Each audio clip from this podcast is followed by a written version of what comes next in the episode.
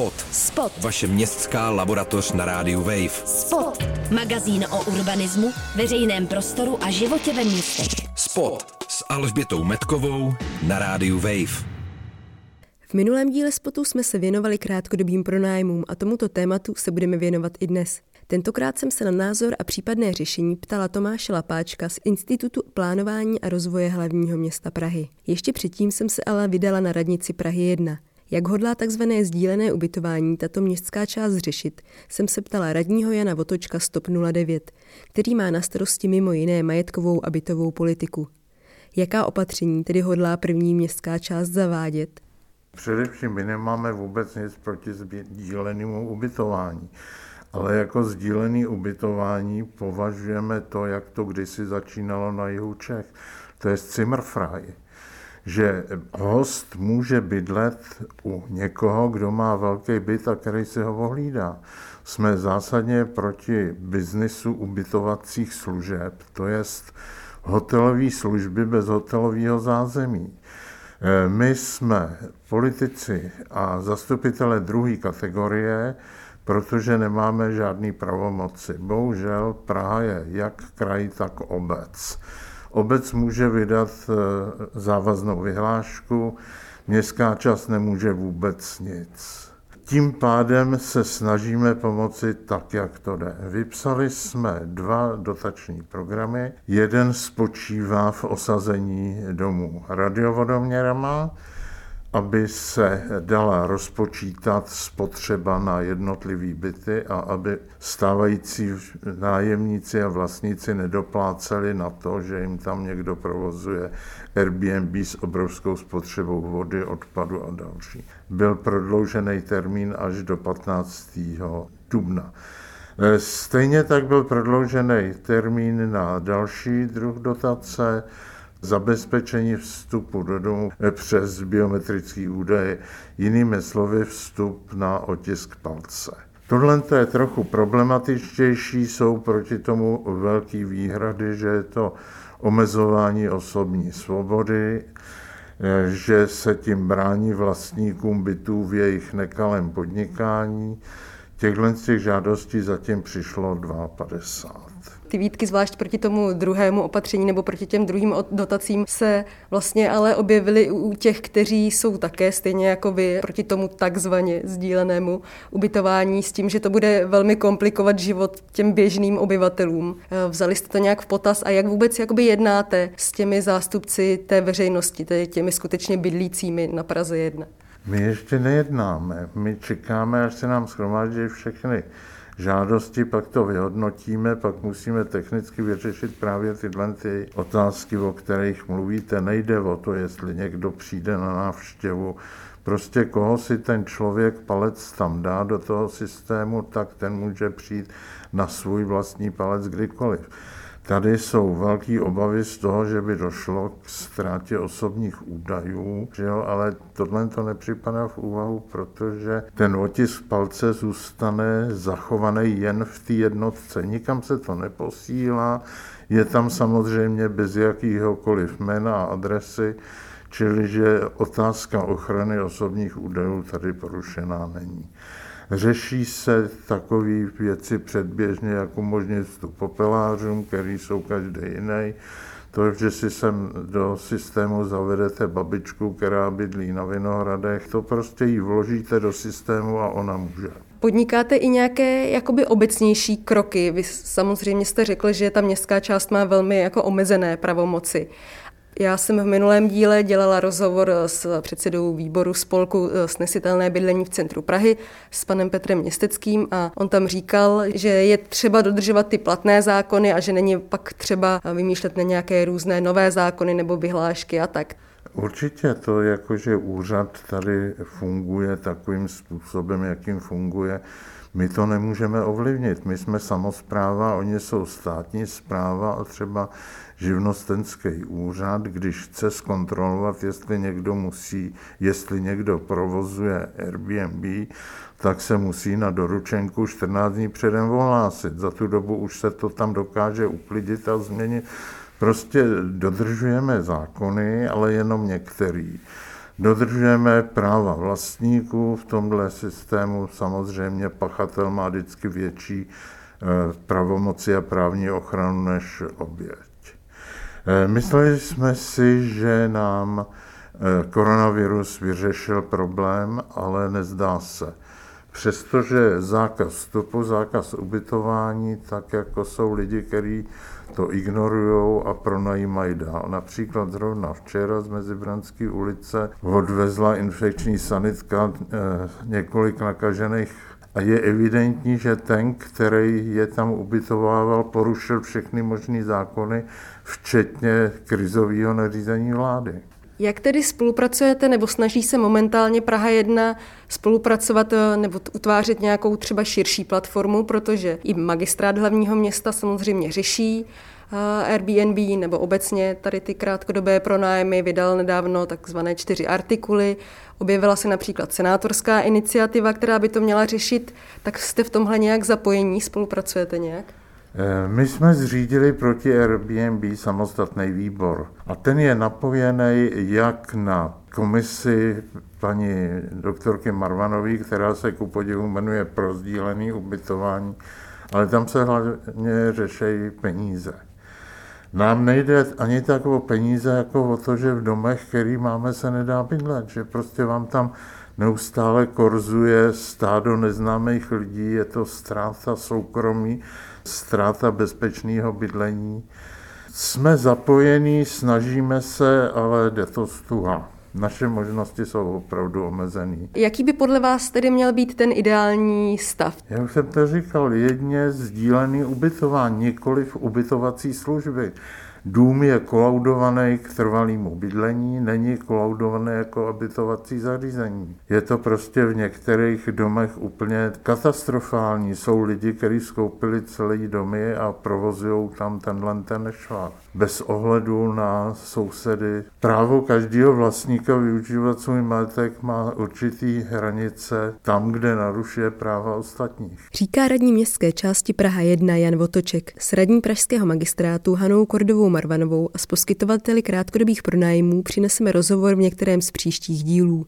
Tomáš Lapáček je ředitel sekce strategií a politik Pražského IPRu. Institut se krátkodobým pronájmům, které výrazně ovlivňují život v Praze, ve své agendě samozřejmě věnuje. Jak, to si poslechněte právě teď tak eh, nás hlavně zajímají vlastně dopady, které tento fenomén má do rozvoje a využívání města eh, napříč eh, těmi, řekněme, uživatelskými skupinami, kdy samozřejmě primárně je to domácí, je to domácí obyvatelstvo, tím nemyslím nutně zahraniční nebo, ale prostě to stále obyvatelstvo. Takže nás hodně zajímají vlastně ty dopady, ať už negativní, po případě nějaké třeba i pozitivní, protože to je fenomén, který se hodně koncentruje hlavně do té centrální části města, kterou zároveň máme za tu nejhodnotnější tak nás vlastně zajímalo, do jaké míry se ty funkce, které máme běžně spojené s, s městem, do jaké míry jsou ovlivněny eh, tímto fenoménem, do jaké míry ta rezidenční kvalita a, a další vlastně možnosti využívání. Z toho důvodu vlastně monitorovat a nějakým způsobem analyzovat ten fenomén a hledat způsoby, jak ho nějakým způsobem udržitelně zakomponovat eh, do chodu toho města.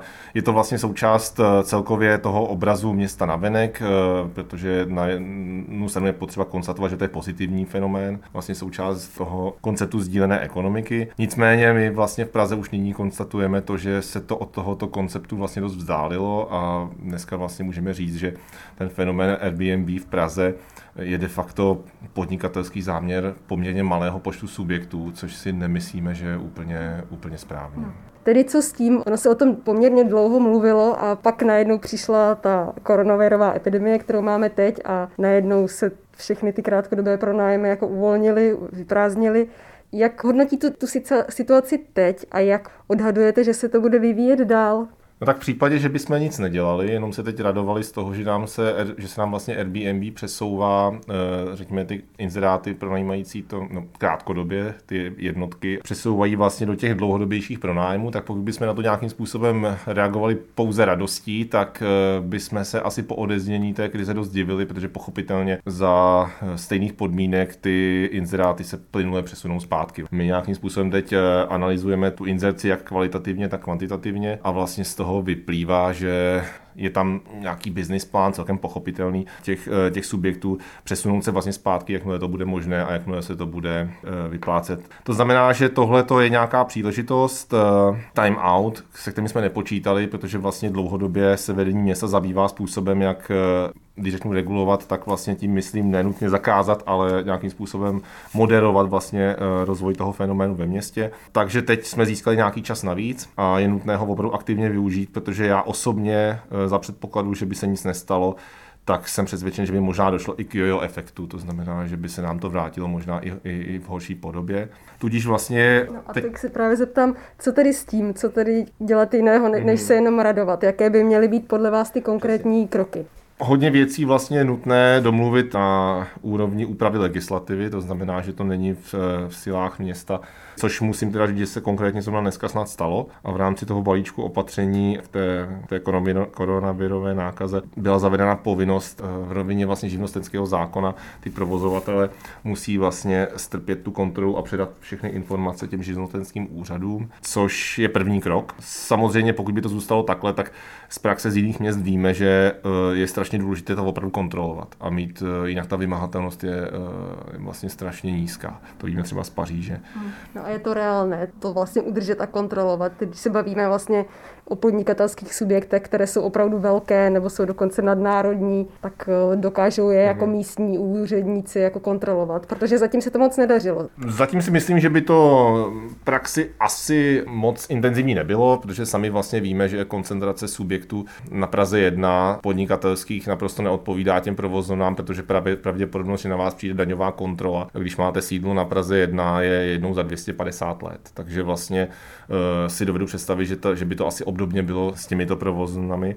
Ale je to nějaký první krok, je tady vlastně nutné pozitivně konstatovat, že se daří eh, najít nějakou společnou řeč s Ministerstvem pro místní rozvoj, které v tomhle bude nějakým důležitým hráčem. Ale to, co vlastně rozhodně bude nutné nastavit, tak je nějaký systém licencí, označování těch provozoven, ať už na domech nebo na jednotlivých těch serverech a nastavení nějaký, nějakého systému sběru těch dat a přehledu a, a samozřejmě sankcema. Tam musí být jasné, že vlastně porušování těch sankcí eh, by vlastně vedlo potom při tom eh, odhalení prakticky ke nehodnocení toho, toho business, má, business modelu až, až do teď. To znamená, že se to nemůže těm, těm, těm vyplatit. Ale vlastně ten systém těch licencí, označování, monitoringu a samozřejmě toho dodržování je o tom, aby se nastavily systémy kontroly vlastně i na těch úřadech. Pokud ale ty úřady budou mít ta data a budou mít snadný přístup k tomu, eh, k nějaké té mapě, tak to bude o dost, o dost vlastně snažší. Určitě Airbnb nějaký zprostředkovatel, eh, nicméně klíčem je vlastně potom dostat se až k těm samotným provozovatelům těch jednotek. Tam je to, tam je to jádro eh, celého toho vztahu, ať už potom město, provozovatel, ostatní nájemníci v tom domě. To Airbnb na tom si toho moc vlastně nevemete, to je zprostředkovatel, který vlastně vyplňuje nějakou, nějakou díru vlastně na trhu. No ale Tohleto licencování nebo pražský magistrát často používá termín narovnávání podnikatelských podmínek dost kritizují právě zástupci nájemníků nebo vlastníků prostě těch bydlících s tím, že pokud se to sice bude licencovat, tak eh, jim to ten život nějak neulehčí, protože i když tam teda ty Airbnb byty nebo ty krátkodobé pronájmy budou a budou licencované, tak tam stále ty turisté budou a ten život v těch domech vlastně bude stejně nebo může být teoreticky stejně problematický pro ty stále obyvatele. No tak uh, my tady se samozřejmě pohybujeme na nějaké ose uh, dopadů do toho veřejného prostoru nebo do těch veřejných prostorů, abych úplně nezabředl do nějaké terminologie, a ochranu soukromého vlastnictví. To znamená, že ta licence potom eh, může být přiřazená zase k nějakému stupni využití té obytné jednotky. Ta licence je klíč k tomu, abyste se dostala k tomu subjektu a potom je možné nastavovat nějaká další pravidla, která ať už eh, omezují třeba možnost provozování eh, podobného typu ubytování na nějakou část v roce, k čemuž vlastně také přistupuje velké množství měst a pohybuje se to někde mezi 30, 90, 120 dny, dny v roce. Ale mimo jiné taky někteří právě nájemníci nebo vlastníci jako říkají, že by jim to moc nepomohlo, že si jednak nedokážou moc představit, jak se to bude kontrolovat a jednak, že když tam budou mít teda 90 dní, když to řeknu prostě bordel, mm-hmm. tak jim to ulehčí. Samozřejmě mm-hmm. 90 je lepší než 365, mm-hmm. ale pořád to není úplně jako to místo, kde byste chtěl bydlet. Jasně, ale já znovu musím zopakovat, že nám nejde o to ten fenomén zakázat. To určitě nechceme a to znamená, že dít se to bude a teď jenom o to dostat to do nějakých pravidel. To znamená, v některých městech je vlastně možné tu jednotku pouze sdílet, po případě vlastně využívat v době, kdy tam ten majitel není. V momentě, kdy vlastně provoz toho té jednotky nenarušuje žádným způsobem nějaké společné využívání domů nebo, nebo tak nějakým způsobem já mě osobně nepobuřuje, že mám na chodbě japonského turistu se, se zavazadly, který to, to pokud o něm vůbec vlastně jakoby nevím. To je zase nějaká míra otevřenosti, kterou vůči tomu světu prostě musíme mít a ne se vlastně v těch domech jakoby uzavřít. Jo. Tam uh, si myslím, že to vnáší do potenciálně vlastně a v nějaké rozumné míře, jo. to je všechno o nastavení té míry. Nějakou vlastně, jak jsem řekl, otevřenost těch komunit vůči nějakému vlastně zahraničnímu nebo cizímu elementu, který pokud je v kultivované formě, tak uh, neshledávám jako žádnou jeho závadnost. Samozřejmě, že se musí kontrolovat to, do jaké míry potom se třeba komercionalizují služby, které jsou potom v té komunitě a v té lokalitě dostupné a které vlastně jsou důležité pro eh, obslužnost eh, těch, těch domácností, které ne vždy prostě budou konkurenceschopné právě s, s těmi zahraničními turisty. Když teď odhlédneme od toho, co je třeba v nejbližších eh, měsících reálné v Praze nebo v České republice, tak jaký by byl podle vás ten ideální stav tak za mě osobně samozřejmě intuitivně, eh, když vyjdu z toho konceptu té sdílené ekonomiky, tak, eh, tak ideální moment je, kdy tam opravdu ten člověk s vámi sdílí tu, tu, tu nemovitost, ale vlastně je to vaše nemovitost a vy tam bydlíte, máte tam pokoj, který eh, krátkodobě nevyužíváte. Stejně tak mi ale přijde v pohodě, když vlastně tu nemovitost pronajmete celou za předpokladu, že tam prostě nejste. Jo, ale nicméně je to pořád vaše, vlastně vaše obydlí, které normálně využíváte vy a nemáte to čistě jako vlastně investiční statek. V některých zemích také vlastně potom se ta nemovitost zdaňuje jinak podle jiných tarifů. Kouká se na ně jako na, na investiční, takže je potom zdaněná vlastně nějakým způsobem více. Takže vlastně jsme opravdu ve, v situaci, kdy, kdy 11 eh, hostitelů například sdílí, eh, teda respektive pronajímá více než 50 jednotek. Jo, to, to je prostě normálně regulární podnikání a tam je prostě eh, nutné vůči tomu aplikovat stejná pravidla jako potom vůči těm hromadným ubytovacím zařízením a dostat to na nějakou, na nějakou standardní prostě úroveň. Ono potom samozřejmě v momentě, kdy eh, nějakým způsobem do toho vstupuje ta ekonomika, tak ten trh to také reguluje vlastně. Vy si ten byt pořizujete za nějakým účelem a pořizovat dneska byt za účelem provozování Airbnb taky už nemusí vlastně být úplně rentabilní. Jo. A to je vlastně taky jeden z dopadů kolem toho Airbnb vlastně je spousta navazujících služeb, úklidy, administrativa, to vlastně všechno dneska vlastně může odpadnout, protože to nebude tak potřeba tak často, takže je tam nějaká sekundární zaměstnanost, kterou to vlastně generuje. A jsou to ale také náklady. To znamená, že v momentě, kdy na řekněme, přepjatém trhu s nemovitostmi pořizujete nemovitost za účelem provozování Airbnb, tak ne každá a ne v každé lokalitě vám ten business model bude fungovat. Co tady s těmi velkými pronajímateli, kteří opravdu pronajímají desítky bytů, stovky bytů, ty můžou tuhle krizi teoreticky překonat bez nějakých úplně velkých ztrát. Je tedy reálné, je, myslíte, v současné republice nějak omezit ten typ investování a podnikání? No tak omezit je zase můžeme vlastně jenom tím, eh, tou udržitelností toho veřejného zájmu a nějakého, nějaké rovnováhy ve městě. Jo? Já nechci nikoho trestat za to, že, eh, za to, že je úspěšný a nahromadil si legitimním vlastně biznisem, jenom protože jsou jakoby velcí eh, hráči, tak to není a priori důvod se snažit se je nějakým způsobem omezovat.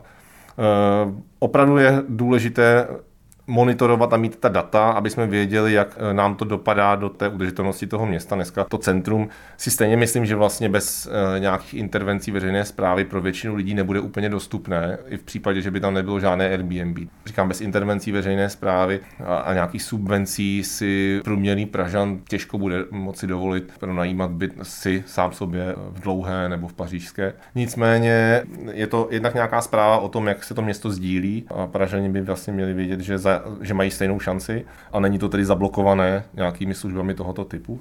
To znamená, že já samozřejmě akcentuji tu funkci toho bydlení. Vlastně na druhou stranu eh, nemůžeme izolovat eh, byt od toho konceptu, že vlastně toho, je to, je to také nemovitost, kterou prostě je legitimní, že někdo používá vlastně jako investiční statek a nějakým způsobem tam vyvážit tyto dva aspekty.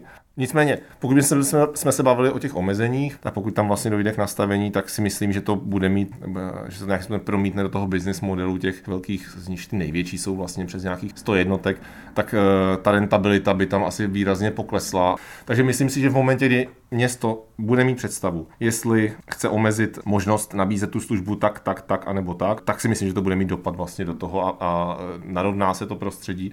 Cílem je, aby ten proces byl čistý, byl legitimní a byl vlastně férový. Uh-huh.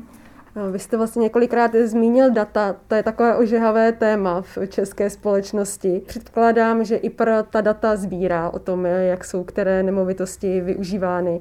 Zároveň, když se současný magistrát eh, snažil vlastně pomocí nějakých elektroměrů nebo plynoměrů zjišťovat, jak je co využíváno, tak narazil na účasti veřejnosti a účasti politiků na ostrý nesouhlas.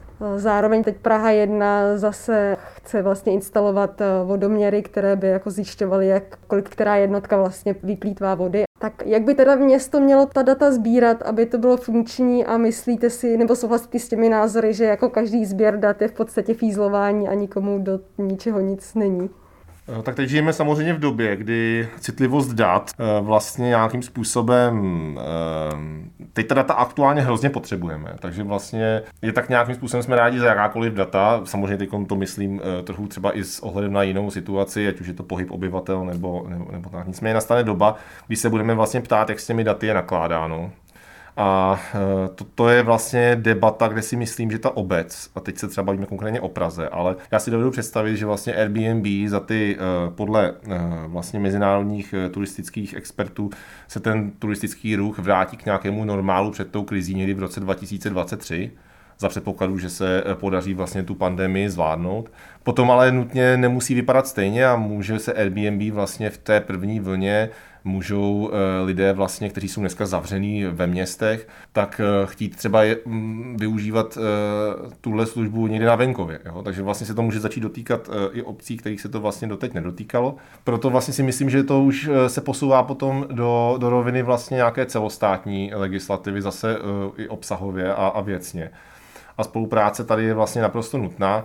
Pokud vím, tak eh, Ministerstvo pro místní rozvoj plánuje ukotvit oznamovací povinnost provozovatelů eh, Airbnb, vlastně informovat eh, to SVJčko, ve kterém nebo případně nebo ten, to združení nájemníků v tom domě o tom, že to nějakým způsobem tam teda provozují s tím, že vlastně to už je potom nějaký krok, otevírá debatu vlastně, jestli budou mít možnost třeba nějakým způsobem toto vetovat, což je věc, která by se měla vydiskutovat vlastně se ukázalo v Praze na těch elektroměrech, že vlastně ta schoda na příštím politickým spektrem na tom není úplně. A je vlastně otázka, jestli vlastně stačí jenom ta městská debata, ta na, byť na úrovni Prahy, která vlastně je, je eh, klíčová v tom českém eh, cestovním ruchu. Proto si vlastně myslím, že je to něco, co by patřilo třeba i na tu půdu sněmovny. Tady to vážení těch ochran různých zájmů je, eh, je vysoce politická věc a ten případ té Prahy to ukázal, že vlastně my si to tady úplně schopní rozhodnout vlastně nejsme. Poslouchali jste rozhovor s ředitelem sekce strategií a politik Institutu plánování a rozvoje hlavního města Prahy. Sdílenému i takzvaně sdílenému ubytování se budeme věnovat i v některém z dalších dílů magazínu Spot. Spot můžete slyšet každý čtvrtek v jednu hodinu, najdete nás na webu wave.cz, v podcastu, na audioportále můjrozhlas.cz a dalších streamovacích platformách. Z provizorního domácího karanténního studia zdraví Alžběta Metková. Spot. Spot. Vaše městská laboratoř na rádiu Wave. Spot. Přihlaste se k odběru podcastu na wave.cz lomeno podcasty a poslouchejte Spot kdykoliv a kdekoliv i offline.